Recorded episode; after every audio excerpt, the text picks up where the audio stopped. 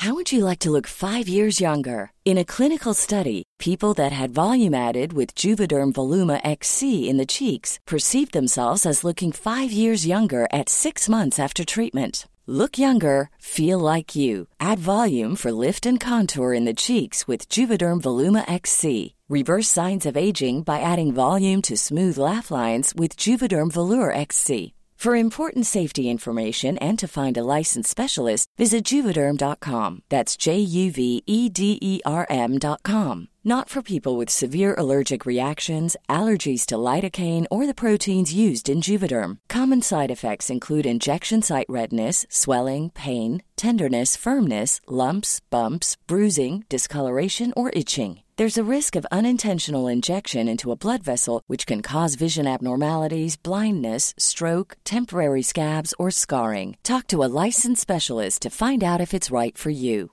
Ready to pop the question? The jewelers at BlueNile.com have got sparkle down to a science with beautiful lab grown diamonds worthy of your most brilliant moments. Their lab grown diamonds are independently graded and guaranteed identical to natural diamonds, and they're ready to ship to your door. Go to Bluenile.com and use promo code LISTEN to get $50 off your purchase of $500 or more. That's code LISTEN at Bluenile.com for $50 off. Bluenile.com code LISTEN. Millions of people have lost weight with personalized plans from Noom, like Evan, who can't stand salads and still lost 50 pounds. Salads, generally, for most people, are the easy button, right? For me, that wasn't an option. I never really was a salad guy. That's just not who I am. But Noom worked for me. Get your personalized plan today at Noom.com. Real Noom user compensated to provide their story. In four weeks, the typical Noom user can expect to lose one to two pounds per week. Individual results may vary. Gracias por sintonizar otra vez otro episodio más de Aprendiendo desde adentro. Ya saben que siempre mi objetivo es compartirle herramientas para que seamos más conscientes y aprendamos desde nuestra responsabilidad como personas cómo ser mejores para después ser mejor con los demás, ya sean nuestros hijos, pareja, eh, etc. Entonces, eh, el tema de hoy es un tema enfocado hacia nuestros hijos, a los niños chiquitos, en donde podemos estar, eh, en mi caso ahorita está muy relevante porque eh, me sucede mucho con mis hijos la parte de los regalos, de los regalos, de, de los juguetes y encuentro en ellos mucha ansiedad en eso, o sea, quieren uno, pero ahora tienen otro, y es que esto no lo tengo y el otro, y como digo, yo creo que a todos nos pasan, los abuelos consentidores les dan y dan y dan y dan juguetes, y a mí me preocupa mucho ese tema de los juguetes y ahorita que viene la época navideña, que van a recibir, que llega Santa Claus, etcétera, que van a estar recibiendo bastantes. Quise invitar a una experta que me ayude a orientarme cómo manejar ese tema. Obviamente no puedo evitar yo que, que lleguen los regalos y los juguetes y el de la madrina y el del tía y así, pero saber cómo manejar esta parte de regalos eh, enfocado también a los premios. Eh, pero también, ah, bueno, es, es, un regalo. Y cómo poder hacer de algo tan simple como recibir un juguete, algo que eh, pueda enfocarse en su desarrollo. Entonces, está aquí conmigo Ani Elizondo y es, ella es licenciada en educación con maestría en psicología neuroeducativa y tiene muchísimos diplomados como de de psicología positiva, disciplina positiva, neurobiología, estimulación temprana. Ella también tiene un podcast muy interesante y tiene más de 10 años de experiencia en todo este mundo de la educación, acompañando familias, aprendiendo con sus hijos, etc. Entonces, tiene bastante que compartirnos, mucha experiencia que nos puede ayudar muchísimo. Ahorita que como mamás de repente no sabemos ni qué hacer, que sí, que no. Bueno, me pasa a mí, Ani, bienvenida. Me pasa mucho que ya no sé hasta dónde ser exigente, pero luego digo, ay, nada más estoy repelando. Entonces, me, como siempre, la culpa de mamá, la locura, te, te vuelve loco. Entonces, gracias por estar aquí, Ani, bienvenida a este espacio. Ay, Berna, muchísimas gracias a ti. Muchas gracias por invitarme. La verdad es que escogiste un tema que es muy relevante ahorita en estas épocas navideñas, pero también muy relevante en las fechas importantes que vivimos con nuestros hijos, nuestros cumpleaños como adultos, sus cumpleaños, el Día del Niño, la piñata, la fiesta con los abuelos.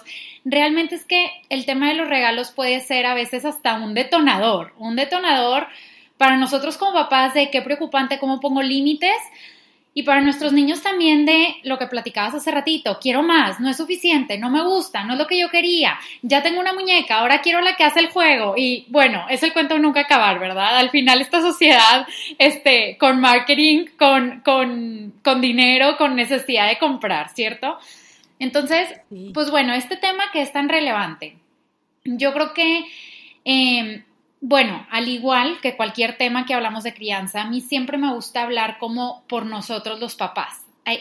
Todo lo que nosotros queremos como enseñarle a nuestros niños, lo que queremos que aprendan, la manera en la que los queremos educar, siempre va a empezar en nosotros. Es muy interesante darnos cuenta y es muy valioso también darnos cuenta de que realmente lo único que podemos controlar es a nosotros mismos. Oye, qué fácil poder controlar los regalos que les van a dar los abuelos, los tíos, los vecinos, los amiguitos. Qué fácil poder controlar cuántos regalos les van a dar. Qué fácil poder controlar cuántos berrinches hacen nuestros niños o, cuántas situaciones de crisis. Pero realmente son cosas que no podemos controlar. Lo único que podemos controlar es a nosotros mismos. Entonces, en este tema de regalos, empezar por nosotros. Empezar cuestionándonos, a ver, este tema, ¿qué tanto me afecta a mí? Qué tanto me detona a mí, qué tanto me preocupa a mí, qué es lo que verdaderamente está en mi control. Este, no sé, al igual y cuando pensamos en, el tema de los regalos de cumpleaños, por ejemplo, nosotros podemos, podríamos pensar, a ver, yo como mamá, yo como papá, ¿cómo puedo o qué puedo controlar hacia los regalos de mis hijos? Por ejemplo, si tú ya sabes que se va a acercar eh, la fecha de su cumpleaños, nosotros como papás nos, ponemos, nos podemos poner a pensar o nos podemos dar la tarea de a ver qué es algo que necesita o qué es algo que quiere. Y dentro de lo que quiere, qué tipo de juguetes pueden beneficiar su desarrollo, qué tipo de juguetes nos pueden unir como familia también. Porque también está como esta gran diferencia entre los juguetes que usan pantallas o que usan baterías y los juguetes que son, entre comillas, pasivos, pasivos en el juguete como tal, pero que activan realmente el cerebro, la creatividad y la imaginación de nuestros niños, ¿cierto? Entonces, ahí viene como primero esta parte de nosotros darnos cuenta como papás de qué es lo que podemos controlar, cuáles son las opciones de regalo que podemos darle a nuestros niños, eh, nuestro estado emocional también, a ver, la manera en la que nosotros compartimos con ellos estos momentos de alegría, estos momentos de felicidad, la manera en la que les presentamos los regalos, la manera también en la que nosotros como papás podemos guiar un poquito el, a ver, se está acercando la época de Navidad y para recibir regalos de Navidad, pues tenemos que hacer espacio, ¿verdad? Para que lleguen. Entonces, a ver, ¿cuáles juguetes ya no estamos usando? ¿Cuáles juguetes podemos donar? ¿Cuáles juguetes podemos regalar? O sea, toda esta parte también de la anticipación o de la preparación con nuestros hijos. Claro. Sí, sí, sí. Y, y fíjate que es súper importante, pero igual me, o sea, yo soy bien consciente de eso y platicaba con, con unos amigos en, en, una cena y decía, es que yo me acuerdo que yo para tener algo batallaba, o sea, nunca, siempre de que me, me tardaba mucho en que me pudieran dar ese, no sé, ese juguete o esa, y, y era que esperaba con ansias eh, el, que hubiera, no sé, Santa Claus, Navidad, y, y, y me asombraba y era como que en, una, en un ambiente en donde yo deseaba mucho las cosas porque no se me daban fácilmente y eso me hizo valorar muchísimo, me hizo crecer valorando cada cosa que hago, cada cosa que recibo. Y ahorita veo cómo mis hijos están llenísimos de juguetes donde nada más porque sí les regalan y les regalan y les regalan y veo una, una, una ansiedad literal por, porque quieren otro y quieren más. Y vamos a ver, pero no, es que con ese sí juego. Y juegan mm. mucho, me gusta mucho que juegan mucho eh, lo manual y así, pero lo que no me gusta es decir, a ver, ellos no van a, están creciendo de cierta manera sin, sin, sin carencias, sin, sin desear realmente algo. O sea, sí desean, pero O sea, tienen todo y a veces eh, digo, necesito como inculcarles mucho esa parte de que no den por sentado las cosas, de que le batallen un poquito para conseguirlo, ¿no? Sí, y aquí estoy como acordándome yo también de mi infancia, ahorita que decías, es que yo batallaba para tener algo y todo. En mi casa había una regla que era, tú tienes los juguetes que, que caben en esta caja y era una caja que no te miento, era una regla que mide 30 centímetros, era un cubo de cuenta 30 por 30 por 30. Entonces era los juguetes que cupieran ahí son los juguetes que caben en tu cuarto. Y, y, en los otros espacios pues hay libros y está tu cama y está tu closet y entonces solamente los juguetes que están aquí. Este, también había una regla que era Santa le tiene que traer regalos a todos los niños. Eh, o sea, no le van a caber tantos regalos en su trineo, tú puedes pedirle uno y ya. Entonces, sí estaban como de alguna manera estos límites marcados de cuántos regalos, o más bien, cuántas cosas en general puedes pedir, cuántas cosas en general puedes tener. Y está, o sea, sí es algo que, está dicho y, que es, un hecho, que cuando tienes poco, más lo valoras. O sea, e, es como en tu closet también, ¿verdad? El, famoso, los famosos dichos de Mary Kondo también de, a ver, lo que necesito para ser feliz es muy poquito. Y, entre menos cosas tienes, más las cuidas, más las valoras. Y es algo que realmente sí le podemos enseñar a nuestros niños. Entonces, ¿ahí qué pasa? ¿Qué pasa en las épocas de Navidad o en las épocas de su cumpleaños? Que aunque nosotros pongamos la regla tal vez de que es un regalo y piénsalo bien y escógelo bien, pues sabemos que van a llegar más regalos también de los abuelos, de los tíos, etc.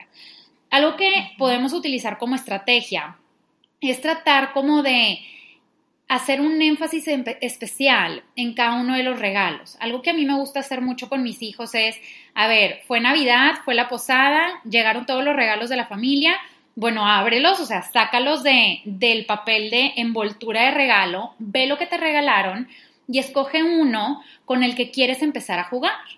Entonces, aunque les hayan regalado 10 cosas, a ver, escoge uno y primero ese juguete lo vas a conocer, lo vas a disfrutar, lo vas a aprovechar y luego ya cuando, no sé, pase tantito tiempo, cuando vea que ya quieres abrir otro regalo, etcétera, pues bueno, vamos a la bodega y sacamos otro regalo y otra vez que se viva como esa emoción de abrirlo, de, de la expectativa, de la espera para poder jugar con él. Porque también me pasaba viendo a alumnitos cuando era maestra o, o amiguitos de, de mis hijos o así en piñatas que les dan 20 regalos y abren los 20 regalos y juegan 30 segundos con cada uno y ya lo están aventando para abrir el otro. Y realmente ni siquiera están llegando como al aprovechamiento máximo de cada uno de esos juguetes a nivel cognitivo, a nivel social, a nivel de habilidades tampoco. Entonces, es un poquito como una estrategia que podemos utilizar para retardar eh, el placer, para retardar, o sea, para que no sea todo como inmediato ya en este momento. Entonces, eso es una cosa que podemos hacer, como de los regalos que reciban, ir un poco como dosificando el momento con el que juegan con cada uno. Eh, pedagógicamente hablando, hay una estrategia también que se llama rotación de juguetes. Imagínate que en el cuarto de tus hijos hay como una repisa en donde caben cinco juguetes, una repisa que esté a su altura, que sea de fácil acceso, que ellos puedan manipular lo que está ahí. Entonces en esa repisa tú pones cinco juguetes y esos cinco juguetes los dejas ahí de manera visible y alcanzable por 15 días. Y cada 15 días tú vas rotando esos juguetes. Entonces, 15 días, como esos son los cinco juguetes que tienen más al alcance, más a la vista, más de fácil acceso, pues los aprovechan, los gozan, los usan de la mejor manera posible. Y después, cuando les cambias esos juguetes, cuando les rotas a otros cinco juguetes, como que ya no se acordaban de esos cinco juguetes, los vuelven a gozar, los vuelven a disfrutar, y en 15 días se van y aparecen otros nuevos. Sí, dependiendo de la edad de los niños, nosotros podemos como involucrarlos en esta rotación de juguetes o lo podemos hacer como una actividad sorpresa. Entonces, eh, esta manera también de aprovechar los juguetes, de sacarles este, como todo este jugo o, o los mayores beneficios posibles, ayudan en muchísimos aspectos a los niños. Ayudan en el aspecto de atención y de concentración, porque si tú, adulto, entras, vamos a poner el ejemplo de a una tienda tipo outlet de ropa, TJ Maxx, Marshalls, todas esas, a veces hasta el cerebro se te revuelve de por dónde empiezas, está todo amontonado, todo atascado, todo lleno de cosas. Y, realmente no es como que estás escogiendo, a, veces hasta compras por comprar. Y entonces es algo como similar a lo que pasa en el cerebro de nuestros niños, que ellos entran a su cuarto o entran al cuarto de juegos y ven todo lleno, todo atiborrado de cosas, que es, ay, o sea, ¿por dónde empiezo? O sea, ni siquiera le estamos ayudando a sus cerebritos como que hace, a que se concentren, a que tomen un objeto, a que le saquen el mayor provecho posible ese juguete. Ese juguete o ese elemento, lo que sea que esté a su alcance. Y en este sentido también, de alguna manera, también pedagógicamente hablando, podemos estar llegando a afectar sus lapsos de atención. Porque si yo tengo cinco cosas alrededor que me llaman la atención, ay, como que 30 segundos con este, 3 minutos con el otro, 5 minutos con el otro, ni siquiera estamos dándoles la oportunidad como que, que lleguen al juego profundo que pueden tener con cada uno de sus juguetes, eh, que son juguetes que idealmente queremos que sean pasivos, que no tengan baterías, que sean juguetes que crezcan con ellos, que sean juguetes, por ejemplo, que, que puedan utilizar para diferentes circunstancias. Eh, no sé, por ejemplo, el arcoiris Waldorf, este arcoiris como de madera, que lo pueden usar volteándolo para balancear o haciendo túneles para los carritos, o acomodándolo para que vean de que cuál, cuál es la pieza más chiquita y después de esa cuál sigue, y, a nivel cognitivo y a nivel social y a nivel de atención, de concentración, pues realmente llegan a mucho, mucho más que si tuvieran 50 juguetes alrededor. Sí. sí. Sí, sí, Entonces, por un sentido, esas son como recomendaciones que, que podemos hacer para que los niños tengan como estos espacios adecuados para jugar, para que si les entregan esta cantidad exagerada de juguetes, pues que de alguna manera nosotros podemos ayudar a dosificarlo un poquito. Eso es como una parte que viene muy aunado a lo que platicábamos de empezar en nosotros como adultos, a ver yo cómo le puedo ayudar a mi hijo, cómo puede sacar el mayor provecho posible de esto. Eh, otra cosa que también nos corresponde a nosotros como adultos es diferenciar entre los regalos y los premios. ¿Por qué? Porque tú ahorita decías, o sea, quiero que, que les cueste, o sea, que, que, no todo venga porque sí y gratis y sin mover un dedo. O sea, al final queremos enseñarle a nuestros niños el valor del esfuerzo, el valor del trabajo, pero muchas veces esto puede caer en una confusión con que los regalos se vuelvan premios.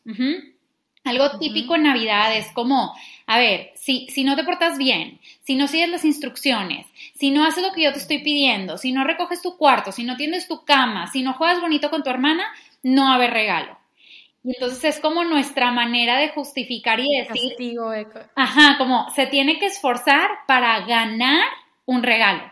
Pero es que ahí no es regalo, ahí ya se convierte en un premio. Premio, y los premios tienen características y tienen funciones y tienen impactos a nivel psicológico, a nivel conductual, a nivel emocional, completamente distintos que un regalo. Entonces, me gustaría platicar un poquito de eso. O sea, los regalos son como este, incluso el doctor Gary Chapman le llama un lenguaje del amor. No sé si, si tú, Berna, has tenido la oportunidad de leer el libro de los cinco lenguajes del amor. Ajá. Es un libro, la verdad, que bastante conocido, que a la mayoría nos lo regalan cuando nos vamos a casar, como, a ver, pónganse a leerlo, descubran cómo se van a sentir amados el uno con el otro. Y, y realmente así fue como la primera vez que leí ese libro. Y luego descubrí que también existía este libro del doctor Gary Chapman, pero enfocado en niños, en los cinco lenguajes del amor para niños. Y son los mismos cinco lenguajes del amor. Es tiempo de calidad, toque físico, actos de servicio, palabras de afirmación y regalos. Entonces, ¿qué significa que regalos sea un lenguaje del amor? Pues significa que hay personas que a través de los regalos, a través de las muestras de cariño tangibles, físicas, materiales, se sienten vistos, se sienten amados, se sienten comprendidos, sienten que les pusieron atención, es como que se fue de viaje y me trajo este llaverito y se acordó de mí. O sea, impacta muchísimo en, en ciertas personas como él me dio un regalo. Y va a haber otras que no, va a haber otras que, bueno, pues, o sea, no me trajo nada, pero no me importa porque estuvo platicando conmigo y me contó de su viaje y, y porque realmente estando allá me marcaba por teléfono para ver yo qué estaba haciendo o X, Y o Z, ¿verdad? Y así puede pasar con nuestros niños, porque aquí también paréntesis, luego hay papás que también me, ha tocado escuchar que se frustran de, pero es que le compré lo que más quería y su regalo más deseado y le valió. Ajá, de que no, no, le importó. no sé si a ti te haya pasado algo así, ¿verdad? Pero realmente pues puede ser una frustración como muy grande, el no entender de, ¿Cómo? O sea, era lo que me pedía, era lo que más le ilusionaba y le dio igual. Cuando se lo entregué, como no, no dio más, ¿verdad? Entonces... Sí, es que lo tenemos nuestras expectativas, o sea, como tú dices, está en nosotros, porque tienes tu expectativa de qué quiere o qué no quiere el hijo, o qué, está bien y qué está mal, y también eso nos limita un poco en realmente la experiencia de cada momento, ¿no? O sea, llegaste de viaje, está contento, pero tú creías que iba a reaccionar de cierta forma, o creías que porque le dije eso debía de, no sé, tender su cama. Entonces es como que hay mucho están nuestras expectativas como papás, ¿no? Sí, definitivamente, como y, las expectativas entran en todos los temas de crianza, a ver, en el tema de este, yo pensé que mi hijo nunca iba a ser berrinches, yo pensé que mi hija iba a ser la más bailadora de todas, yo pensé que, o sea, realmente en todas las circunstancias está como esta expectativa de lo que yo me imaginaba, lo que yo quería, lo que yo pensaba, y entonces pasa todo lo contrario y hoy desilusión, frustración, enojo y toda la ola de emociones que viene ahí y que otra vez todo empieza en nosotros, en la manera en la que nosotros respondemos a esas situaciones, pues sí, que a veces pueden ser como de alguna manera desilusión para nosotros como adultos y que ahí nos toca regular nuestras emociones, ¿verdad? Entonces, regresando al tema de los regalos, pues bueno, está esta parte de, de lo que platicábamos, de que entonces los regalos son un lenguaje del amor y no tiene nada de malo darles regalos a nuestros hijos y si es por Navidad, si es por, por su cumpleaños o si es porque sí, porque me acordé de ti, punto, y, te lo doy, pues bueno, al final es un regalo y ese es como un tema. Y después viene el tema de los premios, de qué pasa cuando estos regalos yo no los doy porque sí, porque me acordé de ti, porque te amo y punto, sino que yo los doy desde esta perspectiva de te lo voy a dar cuando tú hagas esto, te lo voy a dar si tú haces esto, te lo voy a dar solamente si tú cumples con estas expectativas, con esto que yo me estoy imaginando, con esto que me gustaría que tú hicieras por mí o para mí, o tal vez por ti, que saques buenas calificaciones, que se te quite la pena en el festival, si tú sí haces esto, si tú sí tienes tu cama, si tú este, saludas a tu abuelita de beso y, y todo lo que podemos empezar a decir como con tal tal vez de un buen fin, o sea, que, que el fin último es positivo, pero que la manera en la que lo estamos haciendo no, no lo es tanto. ¿Y por qué? Porque realmente cuando nosotros usamos estos premios con nuestros niños, cuando nosotros eh, les ponemos este condicionamiento, porque es que se escucha fuerte, pero realmente cuando nosotros empezamos a aplicar estos premios, el te doy si tú tal, te doy X si tú Y, lo que estamos haciendo es que estamos condicionando, estamos manipulando, estamos chantajeando. Sí. Y, se escucha duro realmente, pero cuando nosotros hacemos esto, estamos generando como todo un escenario de vulnerabilidad hacia nuestros niños. ¿Por qué? Porque cuando nosotros empezamos a acostumbrarlos a, a, estos premios, a que si ellos hacen o no hacen algo, reciben o no reciben otra cosa, pues realmente los estamos haciendo vulnerables, primero, a ser chantajeados por otros. A ver, que alguien más, que sea más fuerte, más grande, más abusado que ellos, los chantajee y que ellos estén como acostumbrados a esta situación. Eh, también los estamos haciendo muy vulnerables a ellos chantajear a los demás, como, bueno, pues así funciona esto, si yo quiero que alguien haga algo, pues le doy algo y lo voy a lograr. Esta es la manera para obtener algo de alguien, esta es la manera para comprar, y puede ser afecto, acciones, actitudes, invitaciones, pertenencia de grupo, etcétera, etcétera. Este, y luego también viene esta parte de el tema de lo vulnerables que los hacemos al abuso sexual.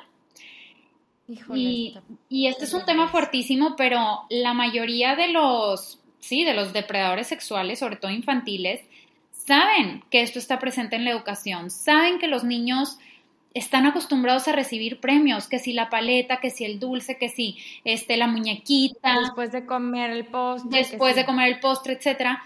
Y de ahí se agarran. Y es, mira, si tú haces esto, si tú tocas aquí, si tú me dejas acá, pues mira lo que te vas a ganar, mira lo que te voy a dar a cambio. Y por tener ese premio al final, pues se nubla todo lo que está en medio. Y esto, pues no es un invento, a ver, esto es algo que está científicamente comprobado. El doctor Alfie Kohn, que es uno de los científicos y, psicólogos como más reconocidos de los temas de todo lo que tiene que ver con los premios, de por qué no dar premios a los niños, que por cierto, él, o sea, sus libros ya tienen bastantes años de haber sido publicados, o sea, no es algo nuevo, es algo muy, o sea, muy comprobado. Él, de hecho, hizo un experimento como para demostrar esto, en donde a un grupo de niños los dividió en dos. Entonces, a un grupo, él se hizo pasar, su equipo se hizo pasar como por una juguetería y les decía, oigan, vamos a, probar un rompecabezas nuevo y ustedes son los niños seleccionados para ver si este rompecabezas sí lo vendemos en las jugueterías o no. Entonces, vamos a ver si a ustedes les gustan estos rompecabezas, vamos a ver si sí los pueden armar, qué les parecen, etc. Entonces, a un grupo de niños les dice, si ustedes logran terminar el rompecabezas, van a ganar 5 dólares. Y al otro grupo les dice, si ustedes logran terminar el rompecabezas, pues bueno, o sea, ustedes pueden seguir jugando, pueden tomar otro rompecabezas, no hay como un premio de por medio. Entonces, ¿qué pasa al final? ¿Cuáles son los resultados de este estudio? Los resultados son de que en el primer grupo, al que les dieron los rompecabezas y les prometieron una paga, los niños terminaban de hacer el rompecabezas y se quedaban sentados solamente esperando su paga. Pero los del otro grupo, a los que no se les había prometido un premio, ni dinero, ni nada a cambio, se dieron cuenta de que terminaban de hacer el rompecabezas, veían que había otros rompecabezas por ahí en el, en el salón, en la salita, en el cuarto donde estaban, iban y agarraban otro rompecabezas. Y la mayoría de los niños agarraban un rompecabezas incluso más difícil del que les habían dado en primer lugar. De los 10 niños que estuvieron en el primer grupo, en donde les prometieron 5 dólares a cambio de hacer el rompecabezas, 9 solamente se quedaron esperando la paga sin tocar otro rompecabezas. Del otro grupo, en donde no les prometieron nada, de 10 niños, 10 se levantaron a tomar otro rompecabezas por la simple satisfacción y por la simple emoción del logro y satisfacción personal de saber que pudieron y de incluso intentar hacer algo más difícil. Entonces, esto que nos dice que cuando nosotros le damos un premio a nuestros niños, ni siquiera, o sea, ese premio ni siquiera va a ser que se esfuercen más, ese premio ni siquiera va a ser que quieran seguir haciendo esa acción, ese tender su cama, ese estudiar para los exámenes, ese convivir con hermanos o, o en grupos sociales de manera amable. Realmente cuando les damos un premio, la mirada de nuestros hijos se centra en el premio y no en lo que hicieron para obtener ese premio. Entonces los estamos distrayendo de la tarea principal. Claro, Ani, y ahorita que dices eso, me resuena mucho a que nosotros también como personas y adultos nos pasa lo mismo, que siempre estamos esperando cuándo termine, este, cuándo baje de peso, cuándo haga el proyecto, cuándo gane más dinero. Y no estamos disfrutando lo que está pasando lo que estamos haciendo, porque estamos esperando un resultado final, como si fuera un premio, ¿no? Y nos perdemos de todo lo que pasa en el camino. Y yo creo que bien, mucho, ahorita que dijiste eso, mucho viene de, de esos, de esos premios o castigos, o sea, que eran consecuencia de lo que hacías y no nada más por el hecho de hacerlo. Igual, o sea, no estamos presentes porque que sigue, que sigue, que sigue, ¿sí? O sea, como que estamos muy enfocados en eso y, y sí me hace mucho sentido por lo que, lo que nos estás platicando. Sí, y, y al final en la vida, fíjate cómo hay muchas cosas que no vamos, o sea, de las cuales no vamos a obtener ningún premio. Por educar a nuestros hijos, nadie nos va a dar ningún premio. Por despertarnos todos los días a tiempo, nadie nos va a dar un premio. Por hacer bien nuestro trabajo, nadie nos va a dar un premio. Y luego eso muchas veces es lo que hace que caigamos como en esta frustración, en esta depresión, en este decir no soy suficiente, de tan acostumbrados que estamos a recibir algo a cambio. Y esto es algo que se llama, o sea, es una diferencia de la motivación intrínseca con la motivación extrínseca. Cuando nosotros damos premios, estamos motivando de manera extrínseca, externa, con algo ajeno a la actividad, a la acción. Y esa motivación extrínseca está científicamente comprobado que provoca adicción a, a, querer seguir recibiendo esa motivación y que esa motivación siempre se tiene que hacer más grande. A ver, te doy cinco pesos porque te sacaste 100 en el examen. Ay, cinco y es muy poquito, esa me diste la vez pasada, ahora quiero 10. Un dulce, ¿cómo? Eso es muy poquito, ahora quiero dos un viaje a donde a Saltillo, no, yo quería el viaje a Disney y cada vez es más y más y más y más. y cada vez menos se satisface esta necesidad del reconocimiento externo, de los premios externos, de todo lo que tiene que ver, sea material o no material, pero al final motivación externa. Cuando lo que nosotros realmente queremos tener y algo que químicamente adentro de nuestro cuerpo libera endorfinas, oxitocina, dopamina, hormonas de la felicidad, realmente es la motivación intrínseca. Es este sentir, lo logré, yo pude con esto, era un reto muy difícil, yo me tuve que esforzar muchísimo, pero mira todo lo que estudié, mira todo lo que me esforcé, mira cómo todos los días me despertaba tan temprano para lograr esto, para llegar a la meta, para lograr yo por adentro sentir que lo logré, que lo hice bien, que me esforcé más que, que lo que hice ayer. Y esa motivación intrínseca que nadie te la da y que tampoco nadie te la quita, realmente es lo que más felices nos hace. Y, esto está comprobado por todos estos estudios de la ciencia de la felicidad. Y muchas veces cuando yo platico con papás, la pregunta general es, a ver, ¿qué quieres para tus hijos? O sea, que si tú pudieras darles un regalo a tus hijos para toda su vida, ¿qué sería? O sea, hoy en 20 años, ¿cómo los quieres ver? Y casi siempre la respuesta es felices. Quiero que mis hijos sean felices, quiero que sean plenos, quiero que se sientan bien con ellos mismos. Pues bueno, justo eso no se logra a través de los premios y de la motivación, de la motivación extrínseca y de todo este chantaje, de toda esta manipulación.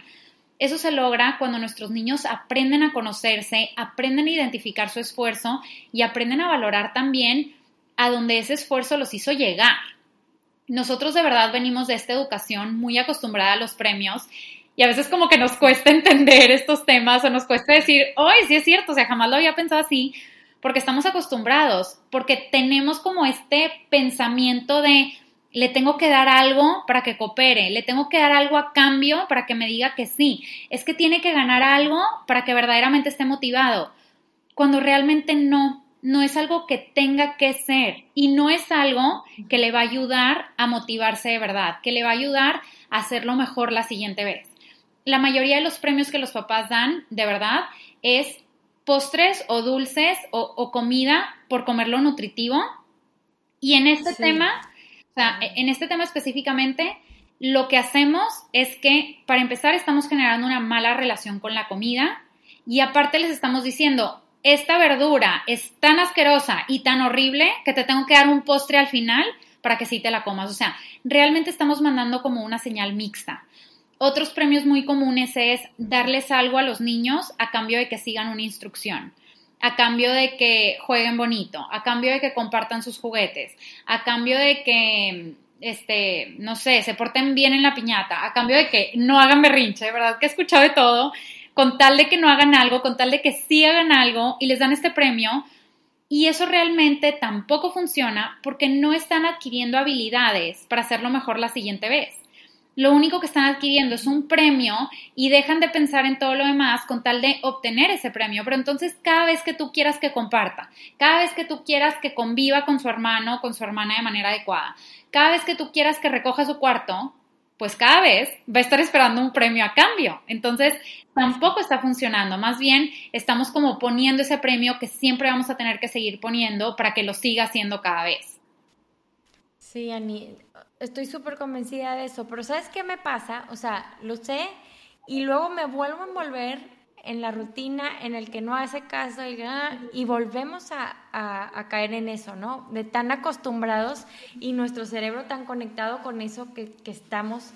Entonces, dime qué tips prácticos podemos empezar para quitar eso, porque eh, es es un hábito que ya tenemos como adultos porque eso lo aprendimos y así estamos. Entonces, para contrarrestar ese hábito necesitamos repetir mil veces lo, lo opuesto. Sí. Entonces, ¿por dónde podemos empezar? Ajá. O sea, dime tips prácticos que podamos, eh, que yo diga, yo sé que a lo mejor pasado se me va a olvidar, pero voy a volver a retomar y se le va a imprimir a mi hijo también eso. Exacto, sí, y es que aquí estamos hablando de algo súper importante porque, a ver, nosotros lo tenemos tan automatizado porque así es como nos educaron, porque nuestros papás, pues era la información que tenían, eran las herramientas tal vez que usaron con ellos, o tal vez que incluso hasta algún psicólogo o, algún maestro de, nuestros colegios les recomendó, porque al final cada vez sabemos más y cada vez podemos educar mejor. Entonces, en ese entonces nos educaron de la mejor manera que pudieron con la información que tenían en ese entonces. Y como nosotros lo repetimos tantas veces y lo vivimos por tanto tiempo, pues sí es lo que tenemos automatizado.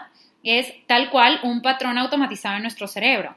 Y las mismas veces que nosotros pasamos por ese patrón, son las mismas veces que nosotros necesitamos pasar por un nuevo patrón para que ese se haga el automatizado, para que ese nos salga de manera natural, para que ese sea el primero que sale de nuestra boca, ¿verdad?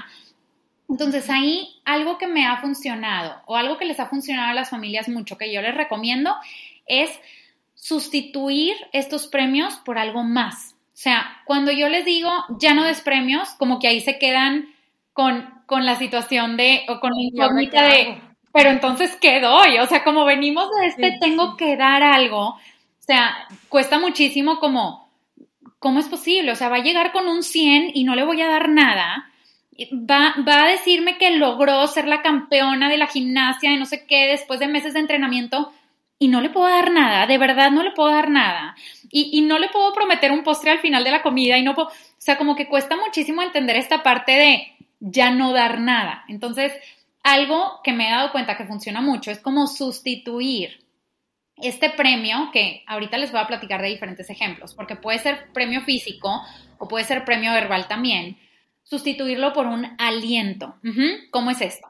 Eh, por ejemplo, algo que pasa mucho eh, en, los, en los colegios o yo cuando fui maestra era como, ¡Ah, qué bonito trabajo, te ganaste una calcamonía, te ganaste un sticker y ten. Bueno, esa calcamonía es un premio, entonces, ¿cómo lo puedo sustituir? Bueno, sustituye ese sticker por un aliento que promueve esta satisfacción propia. Por ejemplo, decirle, terminaste tu trabajo, ¿te gusta cómo te quedó? O sea, estoy notando que terminaste tu trabajito, estoy empatizando contigo de que te esforzaste, estoy viendo que es un proyecto terminado, que ya lo lograste y cómo te, cómo te sientes tú, ¿te gusta, no te gusta? O sea, incluso estamos llegando como a un nivel mucho más profundo con nuestros niños de, de conversación, de conexión y de que ellos también sean conscientes de esa satisfacción interna. ¿Por qué? Pongámonos a pensar, cuando nosotros estamos en el proceso de control de esfínteres, nosotros estamos tratando de hacer conscientes a nuestros niños de la sensación interna de tener ganas de ir al baño. Eso es como, ay, y empiezan a bailar y empiezan con las ganas y, se les chorrea tantito y así, y es como, ¡Ah! mira, esa es la pipí, tú tienes ganas de hacer pipí, ven, vamos al baño y aquí haces pipí. Los estamos haciendo conscientes de una sensación interna que empiezan a, a concientizar, que empiezan a regular, que empiezan a controlar, a saber qué hacer con eso.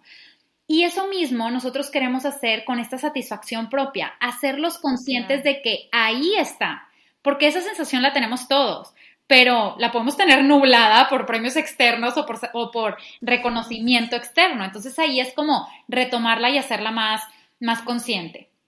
Este, no sé, el ejemplo de la comida. Ah, dime, dime. No, pero, o sea, hacerles, o sea, preguntarles para que ellos empiecen a conectar con sus emociones también. ¿Cómo te sentiste? Sí. Entonces, ah, muy bien, o sea, te comiste tu sopa, ve qué padre, ¿qué sientes? ¿Mucha energía? O, sea, como que voltearles la, la, moneda de decir, no te voy a decir cómo sentirte, sino tú exprésalo y date cuenta que también puedes sentir cierta satisfacción por el simple hecho de hacerlo. Exactamente, es como hacerlos conscientes de estas em, sensaciones internas que también impactan de manera positiva en el reconocimiento emocional, en que cada vez, entre mejor conozcan su cuerpo, entre más sean conscientes de estas sensaciones, también más fácil van a empezar a reconocer sus emociones y ahí trabajar toda esta parte de la regulación emocional. A ver, estás muy enojado, ¿cómo te sientes por adentro? ¿Te duele tu panza? A ver, vamos a respirar para que se vaya ese enojo, para que te sientas en calma. O a veces también están súper acelerados de lo emocionados que están. Estás súper emocionada, ¿verdad? Es que fue tu piñata y no te quieres dormir y estás súper, súper emocionada de todo lo que viviste. Bueno, vamos a respirar para entrar en calma y para podernos dormir, por ejemplo. Y, una situación en la que también se, se usan muchísimo los premios, ahorita tú lo decías, es en el tema de la comida. Es como, a ver, si te acabas toda tu comida, te voy a dar una paleta si te das dos cucharadas más y le das dos cucharadas más a tu pollo, al final mira la rebanada de pastel que ya te está esperando y qué rico y, y bueno, al final eso también, oigan, es un premio y aparte de verdad, estamos haciendo una mala relación con la comida porque estamos poniendo los postres en un pedestal y la comida sana en el lo tengo que hacer para ganar ese postre, para ganar ese tesoro, ese trofeo que está arriba del pedestal. y pues realmente no. O sea, toda la comida está en un mismo nivel, toda la comida para eso sirve, para nutrirnos y incluso los postres, si algo debería estar en un pedestal, pues no deberían de ser los postres, ¿verdad? Porque no son lo más nutritivo del mundo. Entonces, en lugar de querer darles este premio, o porque realmente es una pregunta como muy común, el, pero ¿cómo le hago para motivarlo para comer? ¿Pero cómo le hago para decirle este, que sí se acabe toda la comida, etcétera? A ver, en lugar de prometerle un postre, nosotros simplemente podemos decir, te sientes satisfecho, estás aprendiendo a medir cuánto cabe en tu pancita, a ver cómo se siente tu pancita, te sientes satisfecha. Sí, ya no quieres comer más. No, bueno, la siguiente vez, yo papá, yo mamá, voy a entender que su porción es menor. Yo no puedo controlar cuánto va a comer mi hijo, cuánto va a querer comer mi hija, pero sí puedo controlar cuánto le sirvo yo. Entonces, bueno, si veo que esta porción es demasiado grande, pues le sirvo menos. Yo puedo controlar cuántos alimentos pongo en su plato, tratar de ponerle variadito para que tenga este, más de dónde escoger y para que pueda como satisfacer estos requerimientos nutrimentales también. Pero viene de esta parte de que nosotros no podemos controlar cuánto comen ni cuánto deberían de comer, porque eso también es como una gran pregunta de, pero es que si no come bien, no se va a nutrir y, a ver, tú y yo también a veces no tenemos tanta hambre, a veces queremos cenar una quesadilla y ya, y está bien, y está bien escuchar a nuestro cuerpo y no comer por comer, está bien decir, me siento satisfecha, ahorita me voy a sentir mal si como de más. Y, y, es parte también de estas sensaciones internas de las que platicábamos. Así es. Es de nuevo conectar con, con, con, con, tu cuerpo, con tus emociones, con cómo te sientes y qué padre poderles inculcar a nuestros hijos desde chiquitos esa conexión con ellos mismos. O sea, creo que está padrísimo y sería lo ideal que ellos sepan conocer sus emociones, conocer su cuerpo hasta dónde llega, conocer todo eso y que, y que sea lo normal, ¿verdad? Claro, y para también estar en contacto. Exacto, estar en contacto con sus sensaciones, que también uniéndolo un poquito a lo que platicábamos de prevención de abuso sexual, cuando ellos son conscientes de estas sensaciones internas, de esto no me gusta cómo se siente, mi cuerpo se siente incómodo, esto no me gusta, pues si ya son conscientes de esas sensaciones, es más fácil que pongan un alto, es más fácil que digan esto no me gusta, es más fácil que pongan un límite y que también aprendan a respetar el límite del otro. Cuando un amiguito les dice, no, no me pegues así, no, me estás agarrando muy fuerte, no, este juguete es mío, bueno, reconocen esa incomodidad que ellos también han sentido y la respetan. Entonces, realmente el trabajar con estas sensaciones eh, internas ayuda muchísimo en muchísimos aspectos de la vida. Entonces, eh, hablando también de los premios, porque ahorita platicaba como de estos premios tangibles, también están los premios como intangibles o, o más los verbales. Cuando nosotros llenamos a nuestros niños de elogios, wow, eres la mejor, eres el campeón, eres lo máximo, no hay nadie como tú. Y dentro de nosotros realmente sí lo sentimos, porque son nuestros hijos, porque los adoramos, porque nos derretimos por ellos. Pero al final, esto es un premio verbal también. Y es una aprobación externa a la que también nos podemos hacer adictos. A nosotros como adultos también nos pasa de, a ver, pero si me veo bien o me cambio. Ay, pero si lo hice el like, el reconocimiento, el... Ajá, pero ¿cuántos likes tiene la foto? No, la voy a borrar para que mañana a las ocho y media de la noche tenga más likes, etcétera. O sea, de verdad como esta aprobación externa nos impacta demasiado. Y, y, un like es como esta parte de aprobación, de me gusta, como esta etiqueta verbal. Entonces, claro que como seres sociales necesitamos esta mirada del otro, necesitamos sentir que pertenecemos, este, que formamos parte de la sociedad, que formamos parte de un grupo, pero igual que los dulces, no es algo que queremos dar todo el tiempo. Es algo que, que solamente lo vamos a dar de vez en cuando. Eh, esa, ese wow, ese me encantó, ese muy bien, ese excelente, pues vamos a dejarlo para un de vez en cuando, pero que no sea la norma. Que la norma mejor sea este aliento, este decir, mira cómo pusiste todas las piezas del rompecabezas, mira cómo te esforzaste y lo lograste, mira lo que hiciste, mira cómo te esforzaste tú y lo lograste tú porque ahí también los estamos haciendo dueños de ese logro. Si yo nada más le digo, me encantó, qué bonita, eres lo máximo para mí, mira cómo me haces feliz a mí, nos estamos nosotros adueñando de sus logros. Y no viene al caso. Lo que viene al caso es hacerlos conscientes a ellos de esa sensación de esfuerzo, de logro, de lo que llegaron al final. Entonces, creo que con esto estamos entendiendo muy bien. Espero que se esté entendiendo, ¿verdad? Como la diferencia entre los regalos y los premios. los regalos están bien, los regalos los podemos dar, los regalos nosotros este, los damos porque sí, porque nuestros niños son y punto, y porque es su cumpleaños y punto, y porque es Navidad y punto, y no tenemos que esperar nada a cambio. Pero los premios en donde sí estamos esperando algo a cambio, en donde los estamos dando para que nuestro hijo haga X, Y o Z, eso es lo que no se recomienda. Eso es en donde nosotros estamos truncando la identificación de sus sensaciones internas, en donde los estamos haciendo vulnerables al chantaje, al abuso, a la manipulación, en donde ni siquiera les estamos enseñando habilidades reales para su vida real. Tú y yo, imagínate cómo seríamos hoy si no dependiéramos tanto de la aprobación externa, si no quisiéramos siempre un reconocimiento a alguien más. Seríamos mucho más no sé, o sea, la palabra que se me viene es como más poderosas, o sea, más nosotros, más, más independientes. Y qué padre ser conscientes de esto y podérselos enseñar a nuestros niños desde chiquitos. Y, y también una pregunta que tú tenías al principio de, a ver, ok, pero tampoco quiero llenarlos de regalos, tampoco quiero que sea como, no sé, o sea, que todo lo tengan fácil. Bueno, ese también es otro tema, como el enseñar el esfuerzo a ver, los regalos te los doy porque sí, porque es tu cumpleaños, porque te amo, porque me acordé de ti y punto. Los premios ya no te los doy, mejor te aliento. Y, y si yo quiero enseñarte la ley del trabajo, el valor del esfuerzo, todo esto, pues entonces yo te lo enseño desde, desde un día normal, común y corriente. A ver, mamá, es que yo quiero la bici, yo quiero la bici, yo quiero la bici. Bueno, a ver, puedes esperar a que sea tu cumpleaños y pedir una bici, o puedes esperar a que sea Navidad y pedir una bici, y con eso ya les estamos este, enseñando sobre eh, el, la satisfacción como, se me fue la palabra, nada más traigo la frase en inglés, pero es como este gratificación retardada. Ahí les estamos enseñando sobre la gratificación retardada, de que no todo es inmediato, de que hay que esperar para las cosas que queremos, etcétera. Eh, podemos hacer actividades también de gratificación retardada, como plantar una semillita y regarla y cuidarla y esperar a que crezca. Y podemos enseñarles también el valor del dinero. A ver, tú te mueres por esa bici, tú la quieres ya. Bueno, ya vamos a empezar a hacer algo. A ver, ¿qué podemos empezar a hacer para que tú puedas empezar a ganar dinero para que te alcance la bici? A ver, ¿cuánto cuesta esa bici? Cuesta 500 pesos. A ver, ¿cuánto tenemos que juntar por semana para llegar a esos 500 pesos antes de tu cumpleaños? Porque tú la quieres antes de tu cumpleaños. Sí, diferentes actividades que nosotros podemos hacer justo para eso, como para, para el valor del esfuerzo, para el valor del trabajo. Porque también aquí quiero hacer un paréntesis importante. Muchas veces hay maestros o hay familias que usan la economía de fichas, estas stickers de, ok, hiciste la tarea, te portaste bien, bueno, gana cinco stickers y al final el premio.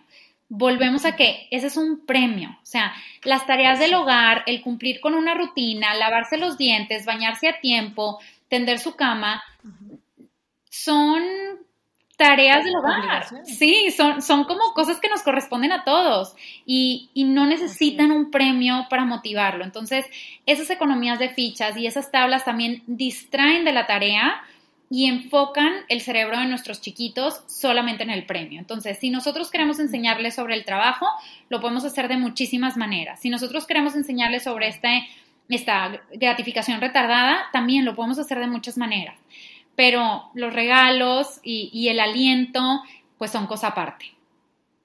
Sí, 100%. O sea, me, me, queda muy claro en el momento que, que, como lo comparo en decir, ¿hacia dónde viene la satisfacción? O sea, mi hijo, ¿dónde va a, va a sentir como que logró algo más allá de un premio, no? Sino eh, como estar en contacto con cómo se va a sentir. Exacto. Y también me, me, me, me, ayudó mucho tu ejemplo de los rompecabezas. O sea, ¿cómo puedo hacer sin que sea algo, o sea, algo que, que le ayude a desarrollar más habilidades de las que yo crea que puede hacer? No limitarlo con solo un premio o una cosa, ¿no? Este, y me encantó eso. Como que mucho, el, así como yo aprendo de mí misma, así como hacerles que ellos desde esa edad empiezan a conocerse, ¿no? A conocerse, a ver qué se siente el lograr algo, que ahí está la satisfacción más que en el premio y eso me gustó muchísimo.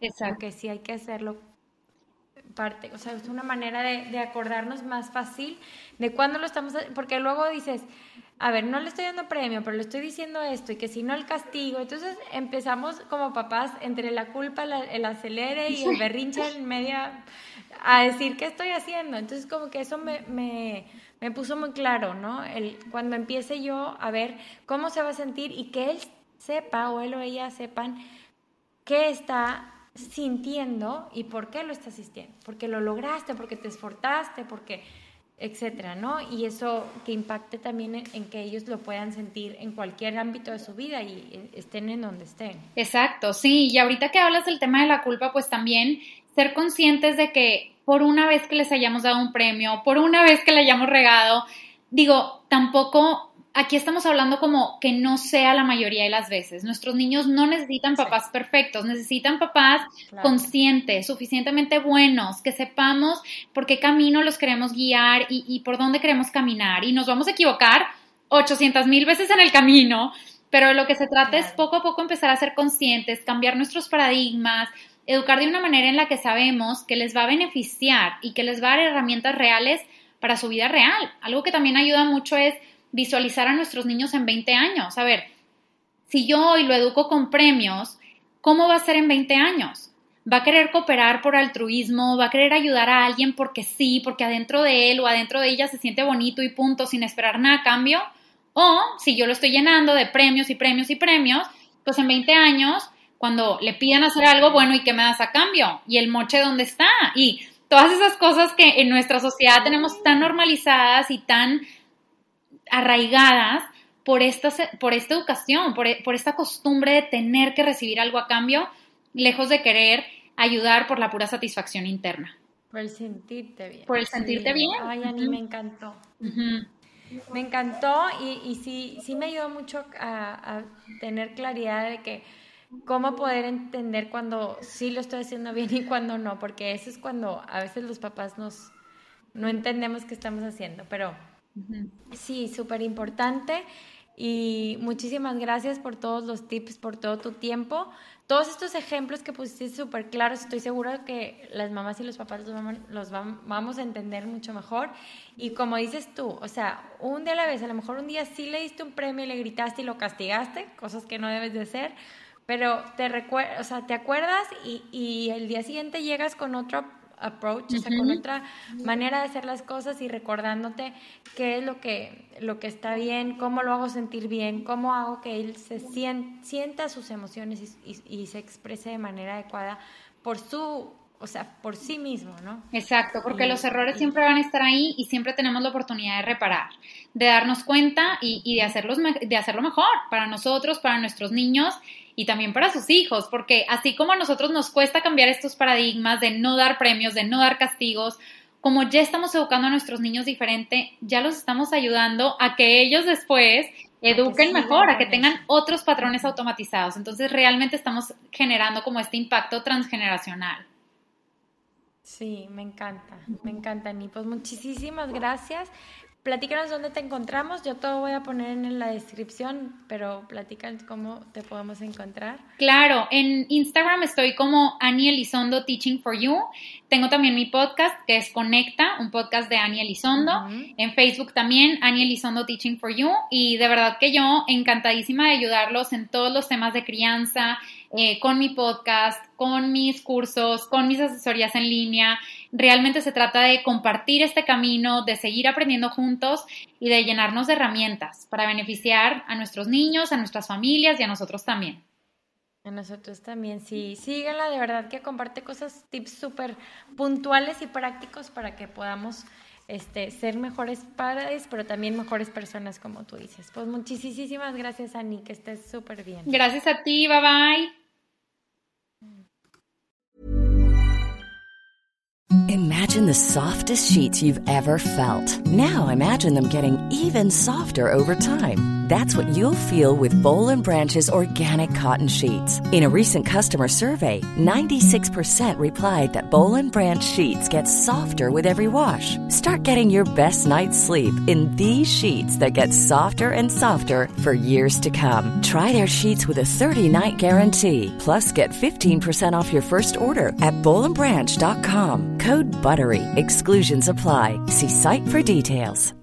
If you're looking for plump lips that last, you need to know about Juvederm lip fillers. With Juvederm Volbella XC and Juvederm Ultra XC, your lip look, whether it's subtle or bold, can last up to one full year with optimal treatment and no additional maintenance. Find a licensed specialist and see if it's right for you at Juvederm.com today. That's J U V E D E R M.com. Add fullness to lips in adults over 21 with Juvederm Volbella XC or Juvederm Ultra XC. Do not use if you have severe allergies or a history of severe allergic reactions, or if you're allergic to lidocaine or the proteins used in Juvederm. Tell your doctor if you have a history of scarring or taking medicines that decrease the body's immune response or that can prolong bleeding. Common side effects include injection site redness, swelling, pain, tenderness, firmness, lumps, bumps, bruising, discoloration, or itching. As with all fillers, there's a rare risk of unintentional injection into a blood vessel, which can cause vision abnormalities, blindness, stroke, temporary scabs, or scarring. For full important safety information, visit juvederm.com.